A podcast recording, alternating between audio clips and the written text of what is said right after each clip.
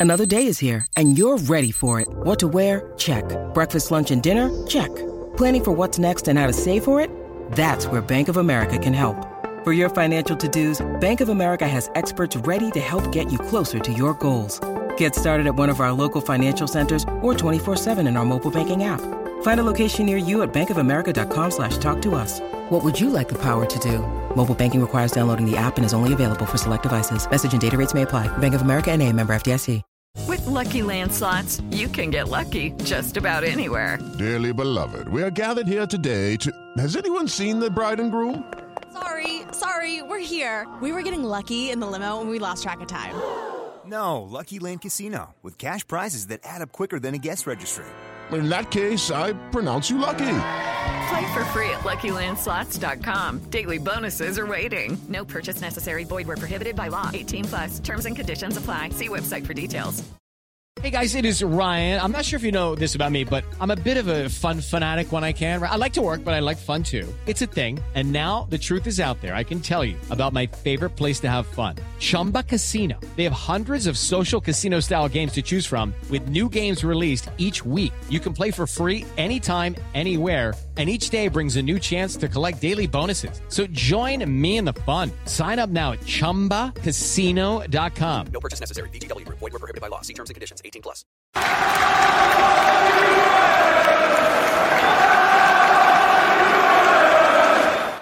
Hi everybody, Russ from My Hammers Eleven. Hope you're all safe and well.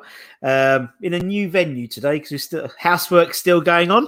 Um, hope everyone is safe and well. For new channel, please consider subscribing, hitting the bell icon so you're made aware of any time I put new content on. Uh, today's guest, um, he's always on Twitter. He, it's Gans Hammer. How you doing, Gans? Yeah, I'm not at all bad, thanks, Russ. How are you doing? Yeah, work, right. housework's all okay. Yeah, not too bad actually. Hopefully, it should be finished by by the end of this week. We'll see. But um, yeah, you don't realise how much you need a floor.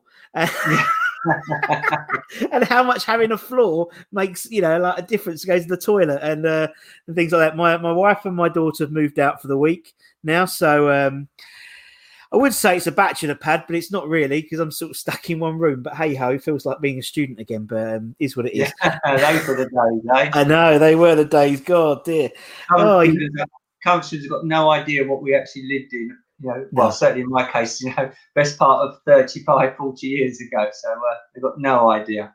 No idea, no idea they're born these days. It's it's always it's like when I think when you when you think obviously you know you know the likelihood is we're going to another little another lockdown soon. But Yeah. you know, could could you imagine?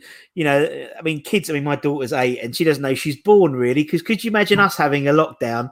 You know, with, without without no Netflix, without no mobile phones, and oh my god, we'd be tearing each other's hair out. That's for sure. Um, Uh, spent all our time either in the park or the street. exactly. That was. That, That was, was our method of entertainment. Yeah, with, with a stick and a railing. That's all we needed. Yeah. so, how are you? How, how's how's things been the last sort of few months for you, particularly? Um, yeah, it's stressful. There's no point pretending it's stressful. Yeah. You know, everybody being at home is difficult. Not having football as an outlet, which is a big outlet for me. Um, no question about that. You know, I, I'm a home and away season ticket holder, so not having the ability to go away and vent my spleen um, and get the uh, aggression or whatever it is out of my uh, system has Yeah. been difficult. Uh, so much so that in the end, the, the missus persuaded me to actually go away for a few days on my own with one of my mates because she said, soon either I'm going to kill you or you're going to kill me. So one of us has to go away, and it's going to be you because I've, you know, although uh, my kids aren't kids, you know, my they're at home and they need someone's got to knows what they're doing, has got to look Yeah. after them. And I don't know one side of the cooker from the other side of the cooker, so uh, nothing to be proud of. So uh, uh, yes, it's been it's been tough, and and it wasn't a great start almost the lockdown because unfortunately um, on the day we were man's playing Man City away 19th of Feb, which was like just at the start of all, all the kerfuffle. Unfortunately, my dad died that day, Oh, and uh, I was just getting ready to go off to the game. I picked up the minibus. I was going with a few other people, uh, Steve, Crystal, Tim, um, and we were off to and a couple of others. We were off to go up to Manchester. I picked up the minibus. I got back and I got a phone call to say he, he died that morning. Um, you know, and I'd seen him on the camera. You know, we, we'd installed cameras because he wasn't, you know, my old man was 93 and riddled with cancer. wow. It's not like it was a, a, an unexpected thing, but it Mm. was still unexpected, you know. Um, so that was a bit of a, a kibosh to the start of the whole of the lockdown Mm. period, you Yeah. know, and it hasn't got any better yet. That's No. for sure. No, Um, no. Oh, jeez. I mean, Yeah, about, that's- the only, about the only good thing is that West Ham managed to stay up. Yes. Uh, Uh, They did. It bothers me, you know. I'm of an age where I've seen this so many times, having gone down, etc. It really doesn't bother me in the slightest. yeah. Uh, you know, it, it's no big deal for me to see us, you know, playing whatever teams it might be, you know, and you know, the thought of possibly playing Millwall away would be quite exciting for people of my age group. Yeah. Um, and, and many other teams, not just them. You know, there's a lot of good teams that are in the division below. Teams that you know, those of us that are watched football, particularly through the 70s and the 80s, teams that we remember well that were old first division teams that, for whatever reason, have lost their way. Yeah. And that's something that West Ham in particular needs to be very careful about. yeah. You know, No, totally. we, were we, God forbid, to get relegated, it's not quite the shoeing that you're going to come straight back up again. No, look at Leeds, isn't it? I mean, look Yeah. at Leeds. I mean, they're mean, a they were down for an awful long time. Look at Man City, how long they were down for. Sunderland, who looked like they completely lost the plot. Mm, you know, there's a good few teams that that were there or thereabouts and have now been out of it for a long time. yeah. And the prospect of, of them actually getting back without, you know, a major change in ownership, etc., at those clubs. Yeah. You know, it's not. It's no longer even remotely a level playing field. There's no point in us kidding ourselves that No, it's a, a level playing field. No, it's not. And that's ignoring whether we're well managed or not well managed. That's a, a red herring in the sense that there's still a huge gulf financially between six or seven, maybe eight clubs and Yeah. the rest. Yeah. Um, and I don't know how that's ever going to be um, I addressed. don't think it ever is. I don't think it ever is, to be perfectly honest. I think it's it's it's now, it's, and unless, I mean, the, the only thing I could see, and it will never happen, is obviously if you look at um, Formula One, for example, they've now, they're, you know, it was always yeah, McLaren and uh, flying, not McLaren, so Mercedes. God, how long was that ago? Mercedes flying high and stuff like that. Next year, I believe they're bringing in like a cap in terms of. Yeah. uh, Development costs. That's the only way that Well, they you have it level the- across the pond in more or less, across the pond in more or less every sport there. Yeah. Um, and to a degree, you sort of have it. I mean, I'm not someone who bets on horses or anything like that, but the little I understand of horse racing is that even in horse racing, each horse is actually has some weight put on it in order to, in theory, make them an equal horse Yeah. at the start of the race. Uh, you know, I don't pretend to know anything about that, but in relation to, to football here, you know, it's seemingly so easy to ignore financial fair play. Why West Ham ever mentioned it is beyond my comprehension because no other club seems No. remotely concerned about it. No, so it's- I don't know why it's it's, an issue for us and no one else. Well, it's, yeah, it's just one of those things, isn't it? But I think you're right. I, I think there's there's such a gulf now in the in the game that you know you, you see exceptions to the rule. Like Leicester were an exception to the rule in terms of winning the Premier League. That Yeah. won't happen again because all the other club, all the all the the big boys went right. Okay, we'll pull our socks off and spend a bit more money, and that will never happen again. Yeah. and we'll monopolise it. But you know, but we- It's very we've never- unusual to get two or more teams, you know, of the so-called big five, big six. I don't like to say big six because I hate them scallywags of N17 ever being included in that title. You know, that's my polite description for them, not really what I want to call them. Um, um, so, you know, on that basis, that, you know, those clubs are, are, are clearly miles apart from us. Yeah, Um, I don't believe that any owners should be expected to pump in tens of millions, if not hundreds of millions of pounds. I actually don't think that's their requirement. I just think No. it needs to be run well.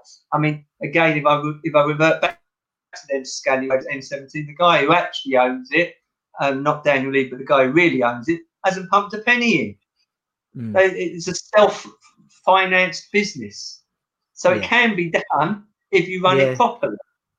Um, yeah, unfortunately, our player selections and purchases of recent years have been below par. That's about the politest Yeah, way I could describe. It. Yeah, I think it, I think it's fair enough. I think you know it is.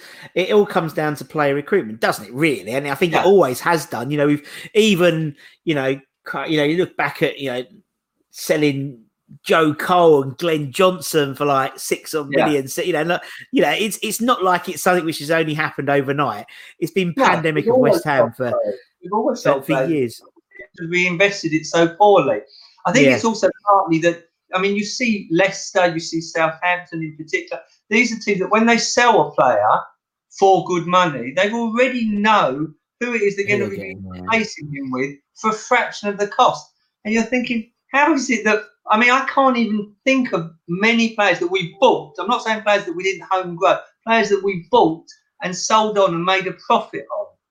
Yeah, It's like almost unheard of for us to do that. yeah, it is. It is. It is. And, and and- well, how, how is it that every other club can do it? Because that's how the Leicesters and the Southamptons and the Burnleys actually then have the money to go and Yeah. be able to buy more players because they keep making player trading profits. yeah. We seem to make It's player true. trading losses, which is a little bit of a, a worry. Yeah, no, it's true. It is true. I mean, you look at, I mean, even Liverpool. I mean, you look at Liverpool. I mean, they, they did some put a stat out the other day with Klopp, obviously, because he'd, he'd signed obviously um, Thiago and, and Jota, and it was something like across. I It must have been the Klopp, the, the Klopp era, so to speak. I think they'd Yeah. they'd sold six hundred and fifty million players and have purchased 660 million. So they'd only played 10 million more than they Yeah. sold, but they've won the title and got the t- you know, it is it's as you said, it's about how it's reinvested, isn't it? And you're right. Leicester I made a it was something ridiculous like 250 million pounds off their last five, six transfers or something ridiculous like Yeah. that. And I don't think, we, I Um, don't think we've sold a player at a profit yet. no, I don't think we have. I don't think we ever have, to be honest. You know, I can't think of anyone. That's a little bit wrong. And then also we then get on to all the rubbish about how just about every other club has always got clauses that when they sell on for even more, they get a kickback. We don't seem to do that either. It's like Yeah. for sophisticated people, uh, allegedly, we don't seem to be doing anywhere near as well as I'd like us to be doing off the pitch. On the pitch, No. I can't blame them. Um, you know, if the manager isn't playing the players to their best, or the system's not working, or Mm. you know, that's not their fault. But the Yeah. off, you know, it's almost like we're, we're failing on both um, parts of, of Yeah. the of the footballing activity, and that's a little bit of a worry. Yeah, and and and it, I mean, it is. I mean, someone was mentioning the other day. It's it's just it's just it's it's just something about West Ham, isn't it? I mean, it's it's you've got like you know, someone said the other day, oh, I can't, might have been even Matt Lorenzo or something like that. He said, "Oh yeah, you know, we in six, we won, you know, we won the World Cup, and we had three three players in our in our side. We only finished sixth that season, you know. And it's like, you know, we haven't won anything, you know, major. You Well, know, the, obviously the won a year that we got relegated uh, away at Birmingham, when funny enough, Gold and Sullivan were the owners there. Um, yeah, in, in the lead up to that season, if you think of the players that West Ham had, um, we, we had Cole, we had Carrick, we had Lampard, we had Ferdinand, we had Glenn Johnson just came on the scene just after that. David, we had the backbone of the England team. yeah, we did.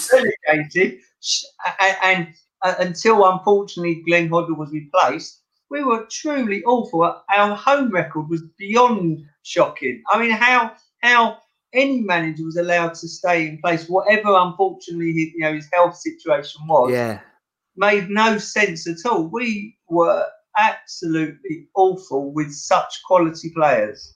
It is. It was. It was the. It, it's that you know. Obviously, the, the the too good to go down. You know, tag was put on that side, and you're right. I mean, funny enough, we had um, we had what was it? Uh, we had Tony Carr. We interviewed Tony Carr, and he he put he's eleven now of, of his academy stuff, Right. and um, and like you know, it was his eleven, and it was basically the England team, and yeah, that 2010. I think it's that 2010 Yeah, World Cup. England nineties team, yeah. Yeah, the tw- I think the 2010 World Cup. I think a third of the squad had come through the academy, which was just shocking when you think Yeah. about it. And uh, you're right; it's just when I, it's just, it's just pandemic of being a West Ham fan, and, and I think that's why, and that, I think that's why you know West Ham fans are like they are. I think it's, I think if we had, I don't think we'd be the same group of group of fans if we were a Man City or were a Liverpool, turning over teams every week. That's not what we're about. It is about it is about those three or four times a season that they turn up, and for the other, you know, twenty odd games, you're going, why the fuck is this team not turning up again? You know, but yeah, and and that's that's why we, you know, it's like someone said it was. They said their kid was being a bit, you know, uh, wobbly in case he, he might want to go and support Liverpool and yeah. he's uh, his dad encouraged him to keep supporting West Ham because he said it's character building, and that is so true. Yeah, that is so true. Yeah, yeah. I, I mean, I, have been. I mean, my, my three kids have all been mascots, home and away. Wow. Um, I can remember. I can remember my eldest one, who's now about to turn thirty-one, being mascot at Sunderland away on her first day at high school, and I took her out of her first day at secondary school and took her all the way up to Sunderland to be mascot. And I can remember taking her in the next day with a letter to the head teacher and then getting a phone call about you know how and why I'd done that. I said it's part of the, her development as a character. You know, yeah. she needed to understand that you know it wasn't just about school. There were other things that she needed to to know about.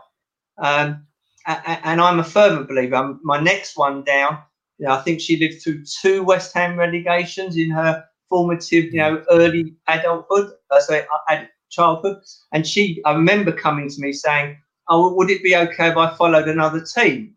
And like a lot of people my age group, we've all got friends. I mean, I've got a lot of friends who support, you know, teams like Leeds, etc., who've been in the Dolphins for Dodgers, and they allowed their kids to support other teams. And yeah, I remember yeah. saying there was a girl this when I remember saying, so, "Yeah, yeah, of course you can support another team. Where are you moving to?" And she looked at me. She was all about nine at the time. She was very perplexed. And she went to mum. She said, Daddy says I'm moving. And, and mum said, Well, what did you discuss with him? She said, I discussed supporting another football team. She said, uh, Ah, there are no other football teams allowed in this house. It's not like your our friends where, you know, daddy supports Tottenham or Arsenal, God forbid, or, or Leeds, and one of the kids supports another team and they've got the bed linen and all that it won't happen in our house. It just yeah. it's a non-starter. So yeah. go back to your dad and just tell him you've changed your mind. You want to continue to support West Ham, and there'll be no more conversation about where you're moving to. and that's how it is in my house. There is no. It's not up for debate. Yeah. Oh, I love it. Uh, I love it. And, and, and it, it, it is character building in a way, in a sense, particularly if, which my children thankfully have had to a great degree, everything on a plate for them you know, um, it's nice for them to realise actually not everything in this world is on a plate. Um, yeah. And it's helped ground them and realise that they do need to have some, some social and moral principles because it isn't just, oh, yes, we deserve to win, we expect to win because we're united, as less than the Manchester fans like to call themselves. Um, you know, and that's important for me. Yeah, for them no, I, I totally get that. Yeah, no, it is, I mean, and that is right. With, with the players is I'm more concerned whether they try. I don't, you know, I've, I grew up through watching the 70s and the 80s teams in mm. particular, and certainly into the early 90s with some shocking teams. You know, absolutely, truly awful team. All that mattered, you know, with someone like Ian Dowie, did he try? I didn't care whether he was good, bad, or indifferent. Did he try? That was all that mattered. Did he show that he cared playing for the shirt and the bag, and he did. And there were many other players. I, you know, yeah. not saying I can remember them. I'm too much of getting of an old fart to remember everything. But you know, these players really put an effort in. Too yeah. many of the players that we watch nowadays, and it's not their price tag that I'm bothered about because every player's got a price tag that makes no sense. And um, you just look at them, you're thinking, you're not even trying. You're not even trying. I mean, you know, you can remember even players, let's say Ian Wright when he came to play for us in, in his twilight years, etc. Mm. You'd watch him chase a ball back. He wouldn't just, oh, I'm standing, you know, by the penalty box or the half yard. He would run after a ball that he'd lost. And you see, I don't want to knock Haller or any of the current players. They just don't want to put that effort in, and that's the bit that annoys me. You know, mm. I don't care whether they're good, bad, or indifferent I'd like them just to show that they actually care and want to put a shift in. Yeah, uh, and and this is, I mean, that's the thing that's that comes across when you interview everyone. You know, it is that. It, I, I don't know if it's just a West Ham thing or just a fan in general for their club, but you you assume that you know if they put a shift in, as you said, they don't have to be the most skillful player in the world, but if they try, it's not their fault if they're not skillful, uh, you know. But Yeah. they've been put into this position. But as long as they're, and I think you know, and I, and I think in in recent, in, in terms of particularly the last two signings, in terms of Bowen and Soucek, you've got two two guys who have that mentality. It seems, you know what I Yeah. mean? It's like Bowen from it's like British, you know, sort of. It would just, he, he, to be honest, he's playing more right back to be honest at the moment Yeah. than right wing. But and Soucek, he just seems to have the right work ethic. He just seems to really sort of, exactly the two words: work ethic. yeah, um, far too many players, and you see them even not even just on the pitch. When you read about what they get up to in their personal, private Yeah. lives, you're thinking, really, you Yeah. don't understand that's not acceptable behaviour. It, it, it's that it just pervades their whole character, yeah, um, and that is a little bit worrying. Um, yeah, and, and there are other players like that that put, you know, always put a shift in for whether they're good, bad, and different. Snod, Robbie Snodgrass in particular. You know, there's a few players, you know, Mark Noble, Declan, they'll always show, even if they cock it up. They're not just, oh, that's it, I've given up, I'm not, you know. You, you know that Mark's legs are gone, you know. You know, in, in a race against the Tortoise, the Tortoise is probably going to win, unfortunately, nowadays. But you can't fault his commitment. no, Yeah. It's not his fault if he's getting picked every week and he's not performing to everyone's expectations. They're seeming to ignore how old he is and mm. the speed of everyone around him. Yeah. You can't blame the player, blame the manager uh, and whoever's brought the squad together for not putting a squad together that can actually put him under pressure and actually say to him, you know what, you're really now a, uh, player who only does half a game. You come on halfway or you start halfway, but you aren't going to last 90 minutes any longer. yeah. Uh, that makes per- And you can't blame the players for that. You know, same with you know when I, when I read the criticism of Snodgrass, it's not his fault. Not his fault at all. You know, if he shouldn't be with us, then that's again down to the, the, the manager and, and the owners to have sorted it out. Not for the manager to be well. Actually, he's the only fit player in that position who's actually going to do what I'm asking him to do. Mm. Yeah, Um, no, so, totally, you know, totally. No, And- and- it's a bit like, I mean, I you know when Fabianski first came in, I was really impressed with him for the first Mm. season or so. He definitely was saving us ten goals a season. Unfortunately, he's become certainly since his injuries, where he was brought back far too early. Um, he's no longer quite what he was. But again, he's got no real competition, so there's nothing to, to push him to to make him be even better, unless he's genuinely injured or we're in, you know, one of the cup games that regrettably most football clubs. I can't even blame the West Ham manager and owners for that. Most of the middle and lower ranking Premiership teams do not give a monkeys about the League Cup, as I would call it, or the FA Cup, even though they don't seem to understand that for us fans, that's the most likely route to getting a piece of silverware and the most likely route to Europe. Now, we're not going to get a day out at Wembley at the moment, probably, but that's neither here nor there. If we actually want a bit of silverware and we want to get into Europe, those are the two routes. But we, it seems to be that the only thing that matters now is staying in the Premiership. That's like that's it. That's the be all and end all. That's our our life. Don't stay up in the Premiership. You know, if we get knocked out tonight, won't make a jot of difference because it'll mean that we, you know, we've got less games to worry about. Mm. But fans, certainly of my age group, and I'm sure I'm not. That's not only our age group. That's not what we're interested in. No, it's not. It's not. You're right. You're totally right. And I think it's it's as you said, it's it's, a, it's indicative of the modern modern game, isn't it? Now that the money in the Premier League is so big that that clubs, not just us, you know, like you know, every club bar the top six can't Yeah. can't afford to be out of the Premier League, and so it is their priority. And it's weird because obviously you think. You know that the FA Cup is a bit in terms of. I mean, you know, obviously you've got um, we've got Hull in the next round, and then then after that, you, I think the next round after that isn't until mid like late December um, Right. and which is a biz- bizarre way it's Yeah. been set up. But actually, you think about it, if they all just moved the games a little bit later on, you know, Hmm. bar the FA Cup, for example, FA Cup's in January, bar January, you know roughly what your season's going to be like.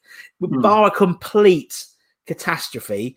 If you Yeah. sort of, you know, you know, so th- then you can see. But obviously, the, the the League Cup is starts so early that people are just scared about getting getting injuries and so early on in the season. It's just I think it's the way I think it's how it's been scheduled. I think if it was scheduled slightly later, you would actually have obviously have more games to play. But I think you get a higher caliber because I think people would, as you said, have a go at it because they know what their season's going to be looking like. And um, but I mean, the big, teams, the big teams, you know, certainly the Chelseas of this world, who've actually got probably not even two teams, but three teams in Yeah. there, you know, almost in their squad. You know, if it wasn't for the fact there was a limit to the squad size, they'd probably have an American football type team type size squad, a- a- and that wouldn't be an issue for them. You know, No.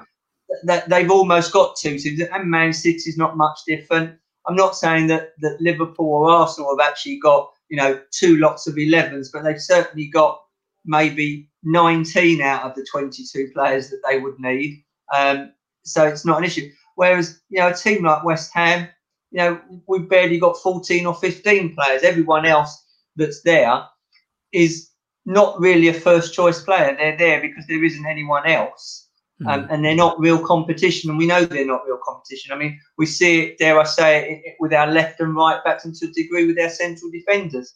There is no competition for them. I mean, who's actually going to come in for Cresswell? Well, what comes in is actually not a replacement left back, but a left winger stroke left wing back. So we play Cresswell and Masuaku. You know, same with Fredericks. So we don't actually replace them. We put another player next to them, uh, as well as rather than oh, here's some proper competition for you. Yeah, it's true. Uh, it is, it's true. Uh, and and that's where it's sort of like, okay, why are we not able to find and have actual replacements that that can come in and can put them under proper pressure? Mm. Um, I don't know. I haven't got the answer, but yeah, no, it's, I mean, it was interesting. I saw, I think I saw a tweet this morning about how many players are out of contract at the end of this summer, i.e., the end of this season. So, you know, in, in, in June. There's an awful lot, eight current first team players, of which five or six are starting players, are out of contract at the end of this season. Interesting. Um, that's an awful lot of players that we need to replace. Um, and I'm like, I'm thinking, right, okay, how are we going to go about doing that? Because even if we save their wages, which are then matched by the wages of the player coming in, none of these players have got any resale value as far as I can tell, bar possibly Cullen. You know, you've got Noble's contract is up, Snodgrass's contract is up. Um, I think Martin's contract up, although I wouldn't say he's obviously a first team, a regular first team. player. You know, there's a, there's far too many players that we're going to have to replace between now and June. Um, I just wonder how, where that's going to happen from. Um, It'd be interesting, but then uh, it's, but then you know, it's, it's it might, it might be an, might be an opportunity to, you know, because I mean, as you said, all those players you you sort of you, you mentioned, they're all, you know, in their thirties, one in their thirties. Yeah. Um, it it might give us, you know, we can see, you know, we've interviewed like uh, like Kevin Keen, obviously uh, under 18s. There's a lot of good, a lot of good youngsters coming through. Yeah. We- but now's the time we need to be, you know, put them in, you know, and, Yeah. and work with them rather than stick with the older guys who are not going to maybe here after after June, and and give these guys a bit of a run out straight away so they get used to what it's like to be a West Ham first teamer. But who knows? Who knows, Gans? I have no idea. I mean, at the moment, in some ways, you know, that one of the things that you've often, I've often read about is is for a player to come in at 18 or 19 and play in front of 30 or 40,000, let alone 50 60,000, is a very daunting, you know, change from playing in an under 18 or under 20 course, yeah. game where there might be 50 or 100 people watching them. But we're playing in an empty stadium at the moment. Now would be a prime Yeah. opportunity to let them, okay, I'm in a huge stadium, but I haven't got 20,000 people screaming at me. What the 4X am I doing? Um, I don't know why we don't seem to, to flood the younger players uh, often. You know, it's always, well, let's put them out on loan somewhere, let's put them out. On, and they're like continually out on loan. Either they're good enough or they're not good enough. You know, Yeah. you can't. I mean, Cullen's a prime example. He's not like he's a youngster. He's three years older than than uh, Declan. Yes. So at the moment, either he's he's good enough or he's not good enough. Give Yeah. him a chance. Give him not one game in the cup. Give him three or four league games. Let him make his mistakes and see if he. If he but we're so petrified. Oh, we can't afford to take the risk of getting relegated. Well, everyone seems to think we're going to get no points anyway for the next four or five games. So where's Yeah. the where's the harm? Oh well, we damage his you know mental state that we play and we get shoved stuffed by Wolves or Man City or whoever it might be. I'd still do it. I'd still Yeah. give the players a chance. Yeah, you know, no, it's true. I mean, if a player's any good, how old is Rashford? How old are these players? If they're good True. enough, they'll produce. Um, if they're not good enough, well, then we're, we're wasting our time thinking they're going to be good enough and they're going to come through. Um, so whether it's the under 18s or the under 23 development or whatever it is, we actually need to be playing one or two of these players now um, and, and seeing what they're really like, particularly if, you know, someone like, you know, Johnson at either left back or right back, to actually make um, Cresswell or Fredericks realise that they've got some genuine competition instead of saying, "Oh, well, they're you know that that that they're you know they they've got Premier League experience and that's why we're picking them." That's not a grounds for picking them just because they've got Premier League experience. They need to actually be capable. Um, Yeah. and we don't seem to. There's so many things that make no sense to, to most people looking in. You know, I mean, you know, last weekend's game's a prime example.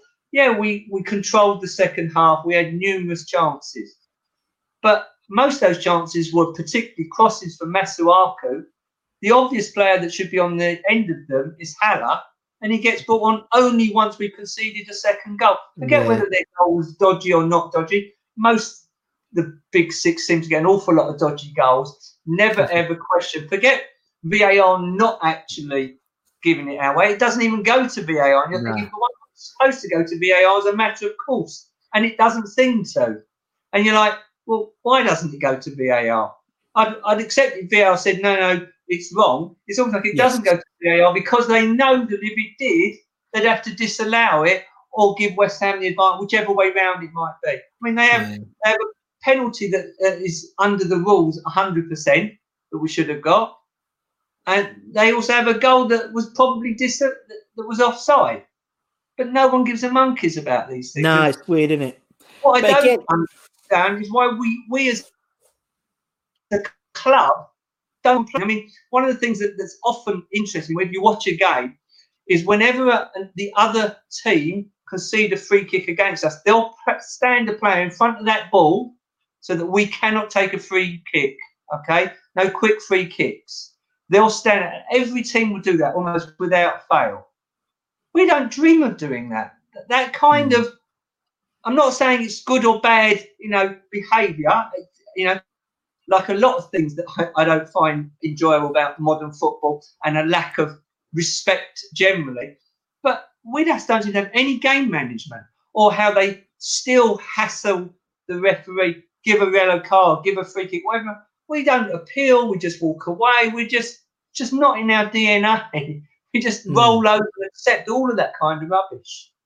And that's yeah, I mean, why- we've, al- we've always been seen to be a bit of a soft touch, really, haven't we? I think i- i- in in at West Ham in general. But um, I mean, you know, it's I noticed the other. I've noticed since since Nolan's come in, we've been a little bit more nastier, and not not nastier, but a bit more, you know, like Antonio. You'll see him do the Kevin Nolan corner routine where he just stands and plonks himself in front of the keeper, and he can't push him around or get around him. And and but I know what you mean. It's like it, actually watching that um that that um our friends in Three Point Lanes documentary, uh, Amazon thing.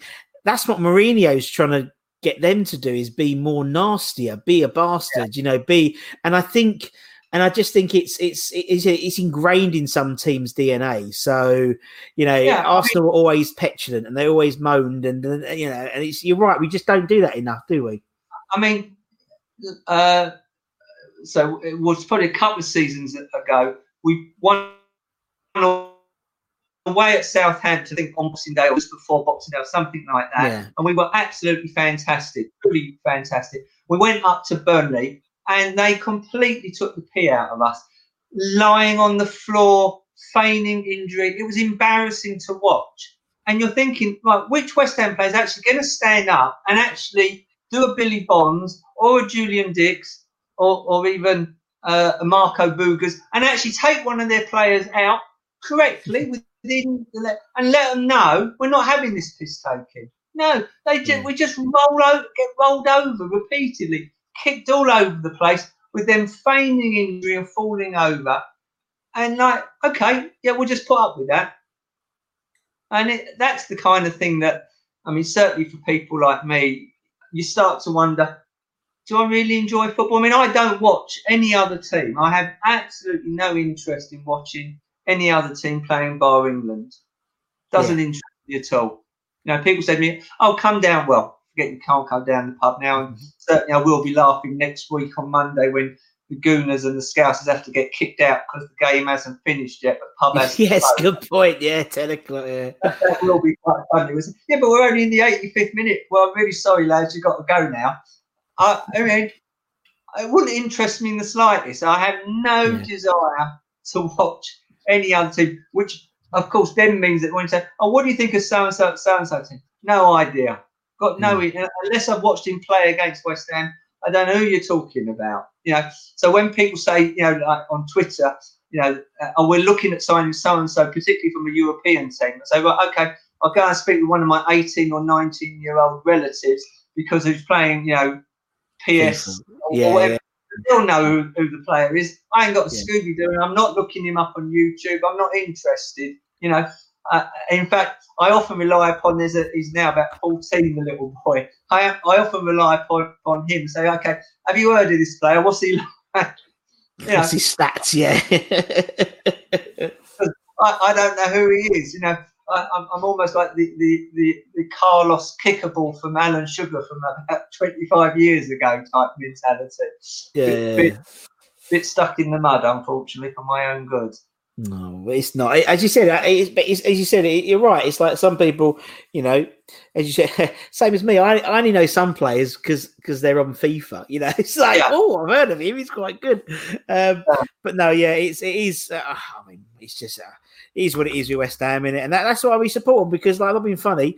You know, we could have a, a 35 minute discussion about West Ham, and Yeah. and it's felt like five minutes quickly already. Yeah. You know, it, you Yeah. can just go on and on. That's that's the great thing about West Ham.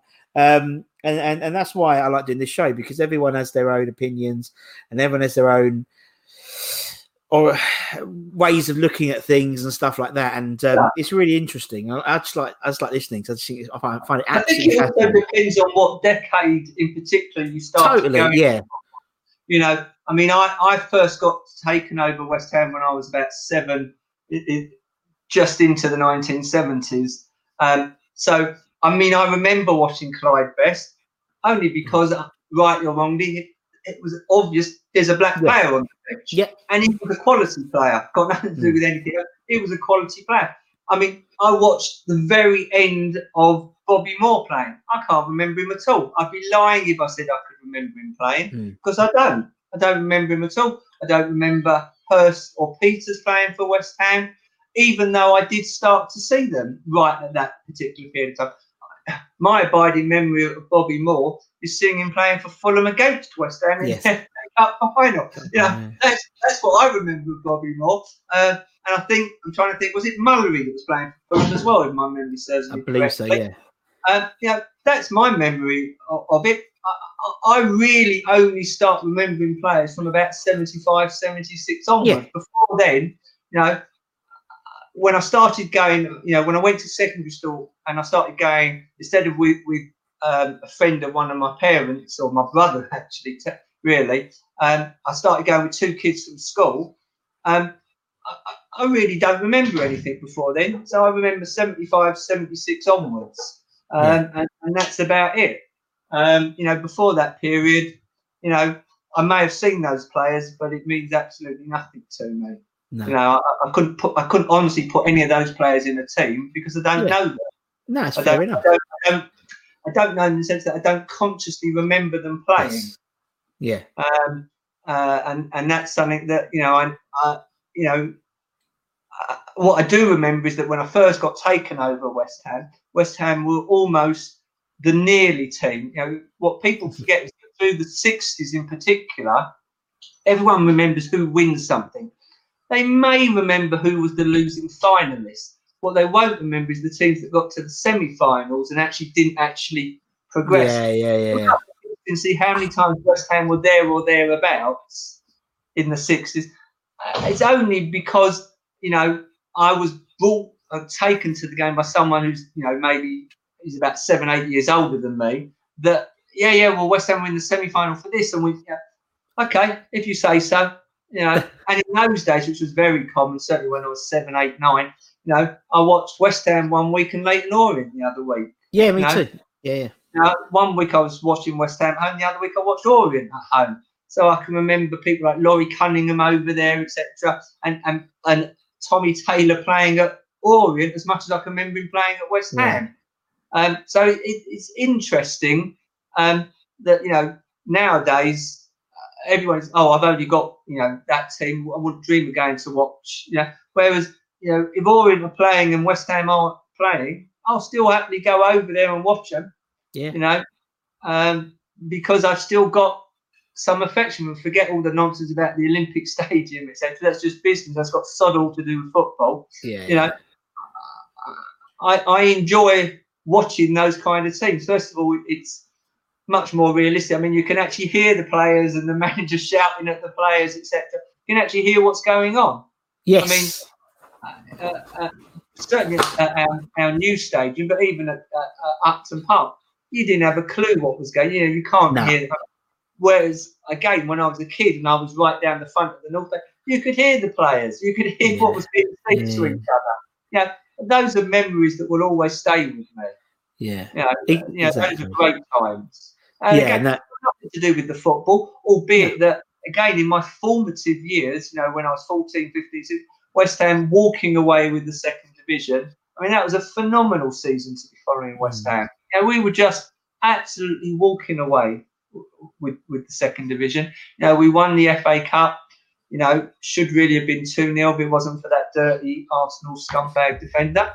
Um, you know, it's nowadays uh, I go because of the people I know. Yeah, of The course. football- yeah.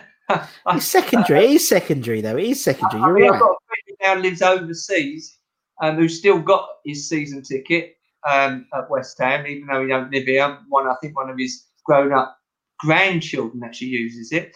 Um, he actually um, stopped going even into Upton Park. You know, just said, "I can't take, can't take all the people around me who seem to have delusions of grandeur. They seem to forget Yeah. we're West Ham.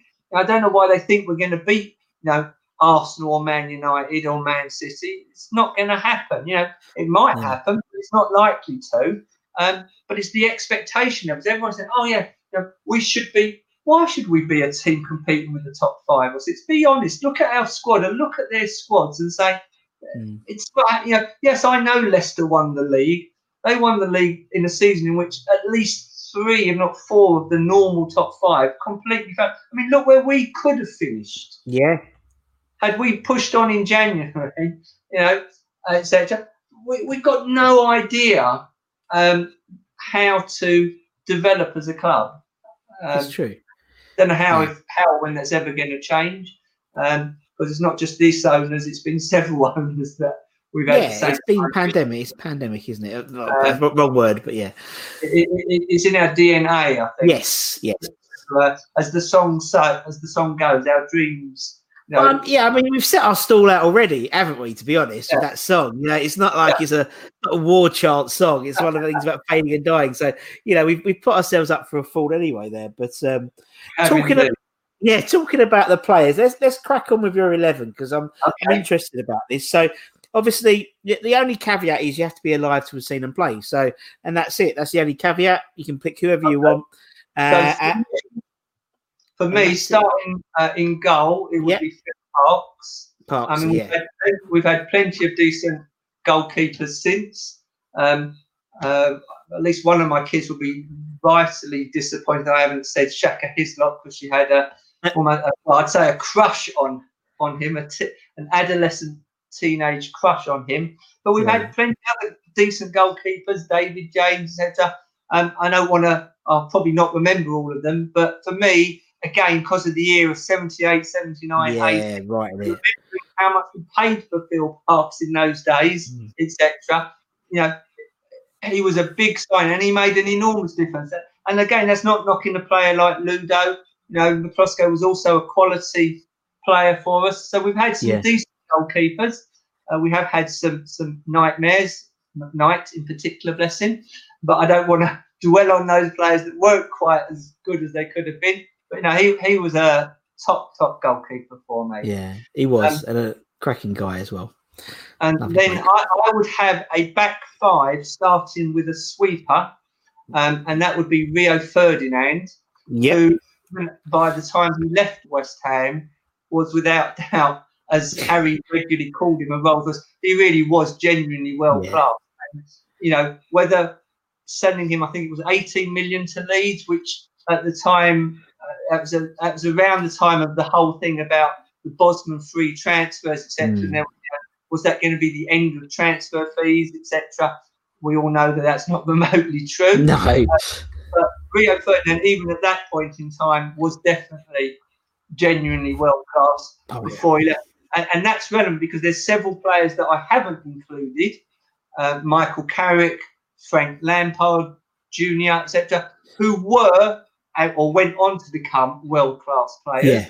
but weren't necessarily at that stage when they left West Ham Yeah. No, I agree that. You know, I, I, you know, Frank Lampard, and I take my hat off him, even though I absolutely abuse him when I see him, is without doubt one of the best players I've ever seen playing in English football. Certainly at Hmm. England level and for them scum from Stamford Bridge.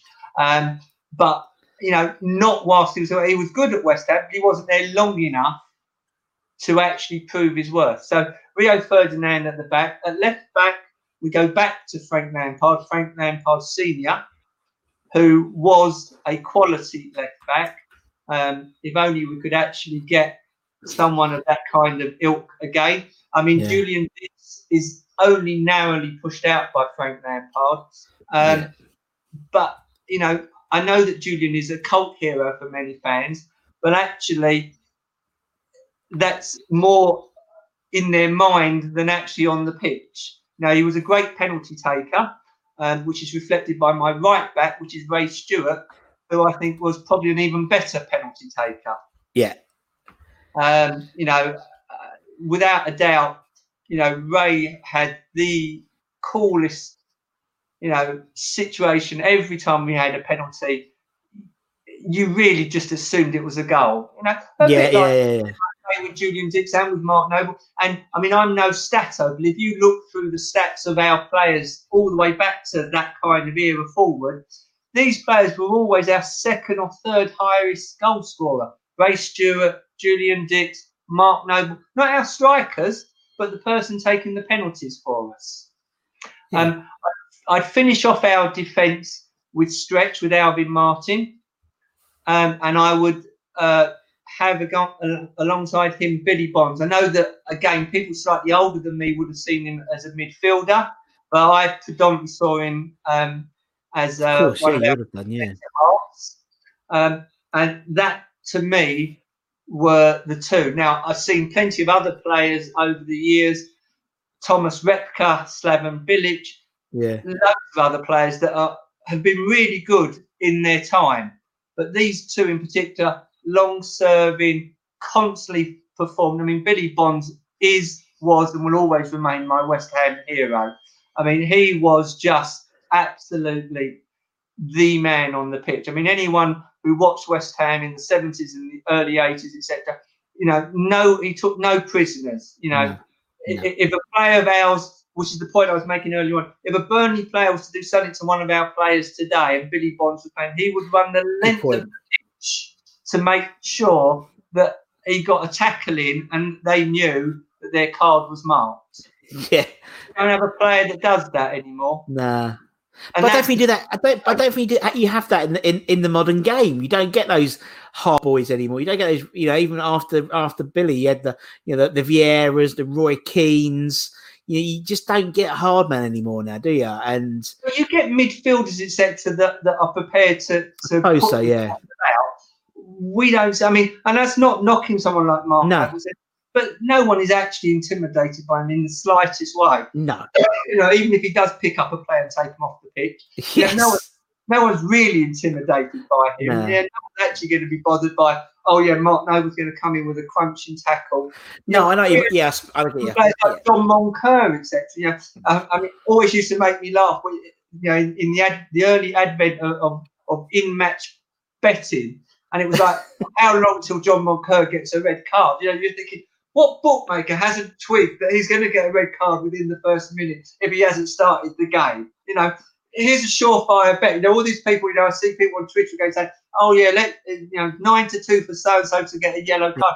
Get a bet on John Moncur every single game. No question. yeah, yeah. You probably wouldn't yeah. on. No, I thought we'd give you any odds. Yeah, yeah, it's trouble. So, so that's our defence. Into our midfield. Well, again, I suspect people will be more concerned by some of the players I've missed out. Um, I haven't included Trevor Brooking, as fantastic as he was. And again, I saw him through most of his Mm. prime. Um, in now, uh, despite the fact that many people think that he left in a terrible way, Dimitri Payet, whose quality was just world class in that season, he absolutely world class. I'm not going to comment on you know whether he the method of his departure because one could say the same about Paul Ince. You know, Yeah. I can't imagine there'll be anyone who will pick Paul Ince in a West Ham midfield. But actually, you took your, your, your specs off and actually said, was he a quality player? No question. Mm. he was a top, top player, Paul Ince. Um, but again, whilst he was at West Ham, a bit like going back to Lampard Jr. and Carrick and Joe Cole, who's not in my midfield either. I mean, we've had an awful lot of really, really good players, but they've developed, if I say it, unfortunately, after they've left West Ham. Yeah, Um, alongside Dimitri Payet would be my other West Ham hero, which is Alan Devonshire. Yeah. A, a man so underrated by those who didn't actually watch him play. If you remember what the pitches were like in the era in which he played and the injury that he suffered, the man was truly, absolutely top, top notch. Um, and again, it's only people in their 50s and their 60s who will tell you, yes, Devo really was one of the best players that we ever had. no, definitely. And, and alongside them, being that I'm generally on view that we're going to score more goals than you because we've got a decent defence and goalkeeper, I would have Yossi Benayoun. oh, Now, he was a player, again, that if you actually watched him play, like Payet, like Devonshire, just created chance after chance after chance. Um, and it's I, I, I'm from that era where I want to watch enjoyable football. I don't want to watch. I mean, with the greatest respect to David Moyes, you know, our first game at home to Newcastle, you look at our midfield and you're thinking, right, you don't want to concede a goal. Not you want to score a goal, you just don't want to concede a goal. Mate, we're playing at home to Newcastle. We're not playing at home to Manchester City, who might rip us a new hole. With the great Yeah. respect, so they got one decent player probably. That's it. So why are we playing so negatively? So I, I'm very much of the era of wanting to play attractive football, and that's where it would come. It would come from from that midfield uh, nice. Benayoun, Payet, and Devonshire. And then up front, um, because he was my hero, because he scored four goals away at the Slags, uh, David Cross, no question about it. Um, if you need a target man, he was your player. Um, Yeah. There were so many other strikers that I've seen that I've enjoyed watching. Pop Robson, John Hartson, Paul Goddard again, going back to the you know the late seventies, early eighties. But David Cross was, as far as I was concerned, the target striker that we needed. And alongside him, well, there could be no one else but Paolo Di Canio. Yeah. I mean, that man was another footballing genius. Um, I'd love him to come back and actually manage West Ham as crazy as he clearly Really? is. And I'd his, his vile political views or apparent political views, maybe they're not even true, who knows. Um, but that man was truly a footballing genius to watch. Um, the man was just, you know, out there. And again, there's been lots of other players that, you know, I've thought about, you know, having gone back and looked at what the teams were all the way Yeah. back when I can consciously remember from 73, 74 forward. But that would be my starting 11 of the players I've watched. Oh, that's brilliant. That's brilliant. Oh, Grants, that was that was that was that was fun. Uh, that's- yeah, I mean, I think that's. I, I, do you know what? I, I love the fact that. I, I love the fact that that but that sort of the midfield, particularly, it's like you know you've been you've been really brutally honest, and I, I actually I really like that because you're right. Actually, people like Lampard's Junior and Carrick and stuff. You're right. They didn't. They they developed into world class players after they Yeah. left West Ham, and that's that's right. And you're you- that's um that's another, and I like it because it's a different way of looking at it because it's a generational thing as well. And I think it's brilliant. It's really interesting. Yeah, I mean, I'm not. I'm not saying that I wouldn't have picked them. No, of course I'm not. I'm not picking them because whilst they were at West Ham, they weren't Yeah. at the level they were. Yeah, yeah. or became, should I say? You know, and, and they truly became. There- There's no question about. I mean, I've ignored Jermaine Defoe, who was a quality. I mean, ignore his his you know throwing his toys out the pram again at Birmingham away, etc. You know, because you you know that's no different to let's say Ince's situation. You know, they're all young, they're impressionable, they're led by. I mean, look at look at uh, uh, um, Jeremy leaving us at the end of last season. You Yeah, know, poorly advised yeah, you yeah. know, simple as that. You know, they all think that that they're going to get whatever it is that they want immediately because that's the way they've now been um, indoctrinated, as opposed to realizing, okay, maybe I have got to wait six months or a year, etc., and prove myself. yeah. Um, That's a good you know, and there's there's plenty of. I mean, you know, someone like Trevor Sinclair, another quality player that I so much enjoyed watching, and you know, Joker. There are so many players over the years um, that I have enjoyed watching that haven't unfortunately made the team. You know, I could easily do a second eleven. I'd be easy. almost as impressed with the second eleven as I was with the first eleven. Yeah. Um, yeah. but alas, um, unlike when I was debating this team with, with my friend, in fact, those people who were on Twitter would have noticed that I had to actually buy the beers that night. I was in the late 90s, 1998, 99, 2000. I was trying to find out whether there was ever a period of time whether Lampard, Carrick, Defoe, and Cole all played together because Yeah. Hmm. Ferdinand had already just left. Yeah. And the three of them, three of them played, but at different times, but never all four. Um, so it was quite interesting to see that they were there, but they didn't actually play all of them. yeah. And you think, wow, what a team that we must have had, and yet we've still got relegated with it. So, um, and, and we got some decent money for them. I mean, you know, we think about, you know, Glenn Johnson. We got six million pound for him after one season, I think. Not even even- that. I think he played like a dozen games, fifteen games, something like that for us. I think as well. So Yeah. So it, weren't it- too bad. one- And six million pounds a day would not be considered, even with the super inflated transfer prices. That mm, would still be considered a reasonable sum of money. So Mm. think about what what what we got for our players then, Mm. you know. And then of course you could always have your worst eleven. That would invariably Yes. involve players that we signed from Arsenal. Uh, Yes. They were nearly always absolutely shocked. The only one that would be an exception to that rule, and again I didn't include him because in his period for West Ham he was no longer at the top, was Liam Brady yeah, yeah, who was without doubt up there with Trevor Brooking, with Devonshire, certainly as far as I'm concerned, you know, a masterclass player. But we signed him at the end of his career, etc. Barely saw him, um, you know. So there are there have been uh, some decent players, but they're at the twilight of their career and they haven't They tend to be though, don't they? They tend to be, and I think that's why historically we've never really made profit on on transfers because we tend to get ah. the players at the bookends of their career. I always call it, rather just mean- coming in and or just coming out. I mean, the, the one piece of advice I would give to the people that run our club is never ever sign a player that's been at Arsenal who's actually done more than seven or eight years there. Yeah, The only player that was the exception to that rule was John Hartson, who'd only been there a couple of years. true. Every other player that we've had has been an unmitigated disaster, or they're already at the end of their career. yeah, I mean, so I mean, the, the other players that we signed that were decent, Winterburn, people forget he played for us and how decent Nigel. he was for us. Um, uh, and we've had some decent left backs and right backs that have been at the end of their career. Um, but they have been at the end of their career, and we've only, you know, Stewart's another one. You know, Yeah. I don't, I can't remember exactly how many seasons he played for us, and I certainly remember him playing on, I think, with a broken leg, in my memory serves me correctly, uh, in one of the games. You know, our players, if they damage a toe, can't play allegedly.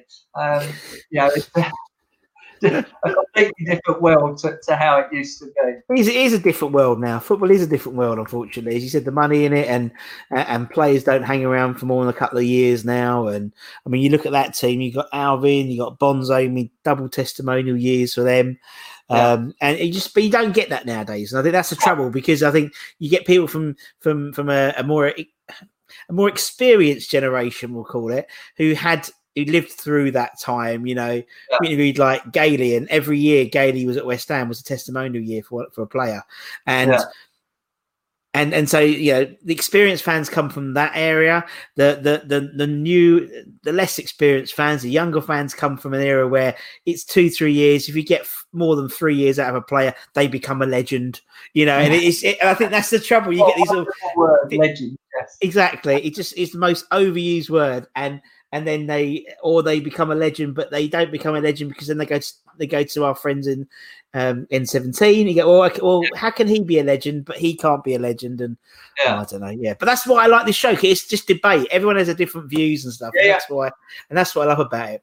But um it's been great. You know literally an hour has almost has flown by without really blinking. Um so thank you. Thank you so, talking to you, Russ. I've really enjoyed it. pleasure. It's Thank you so much. think, um, about you know all the different players I've seen over the over the many decades that I've actually watched us. It, uh, it's been good. I've really enjoyed it. It's been a great Brilliant. experience. Thank and you uh, so much. anyone watching, I recommend that you contact Russ. If you haven't already participated, uh, get on his YouTube channel uh, and uh, volunteer to take part. Thanks, thanks, thanks, Gantz. Uh, the envelopes in the post. Um, uh, so thank you, and obviously thanks everyone for watching as well, or or listening, whether it's on YouTube or Spotify or Apple Podcast or Amazon Music thing, whatever it is. As as Gantz says, make sure you go on, you know, check it, like, subscribe, watch them all. Um, we got some, uh, and also you know, keep donating, guys, to the Iron Supporting Food Banks. Um, we hope to raise Yeah. twenty thousand pounds by the end of September, We're about eighteen and a half grand. So hopefully we'll be able to do it by then. Um, and until next time, for me and Gans Hammer, take care, everyone. Stay safe. Come on, you irons, and we'll see Come you again. you Come on, you irons, and we'll see you again very, very soon. Sports Social Podcast Network. Hello, it is Ryan, and I was on a flight the other day playing one of my favorite social spin slot games on chumbacasino.com. I looked over the person sitting next to me, and you know what they were doing?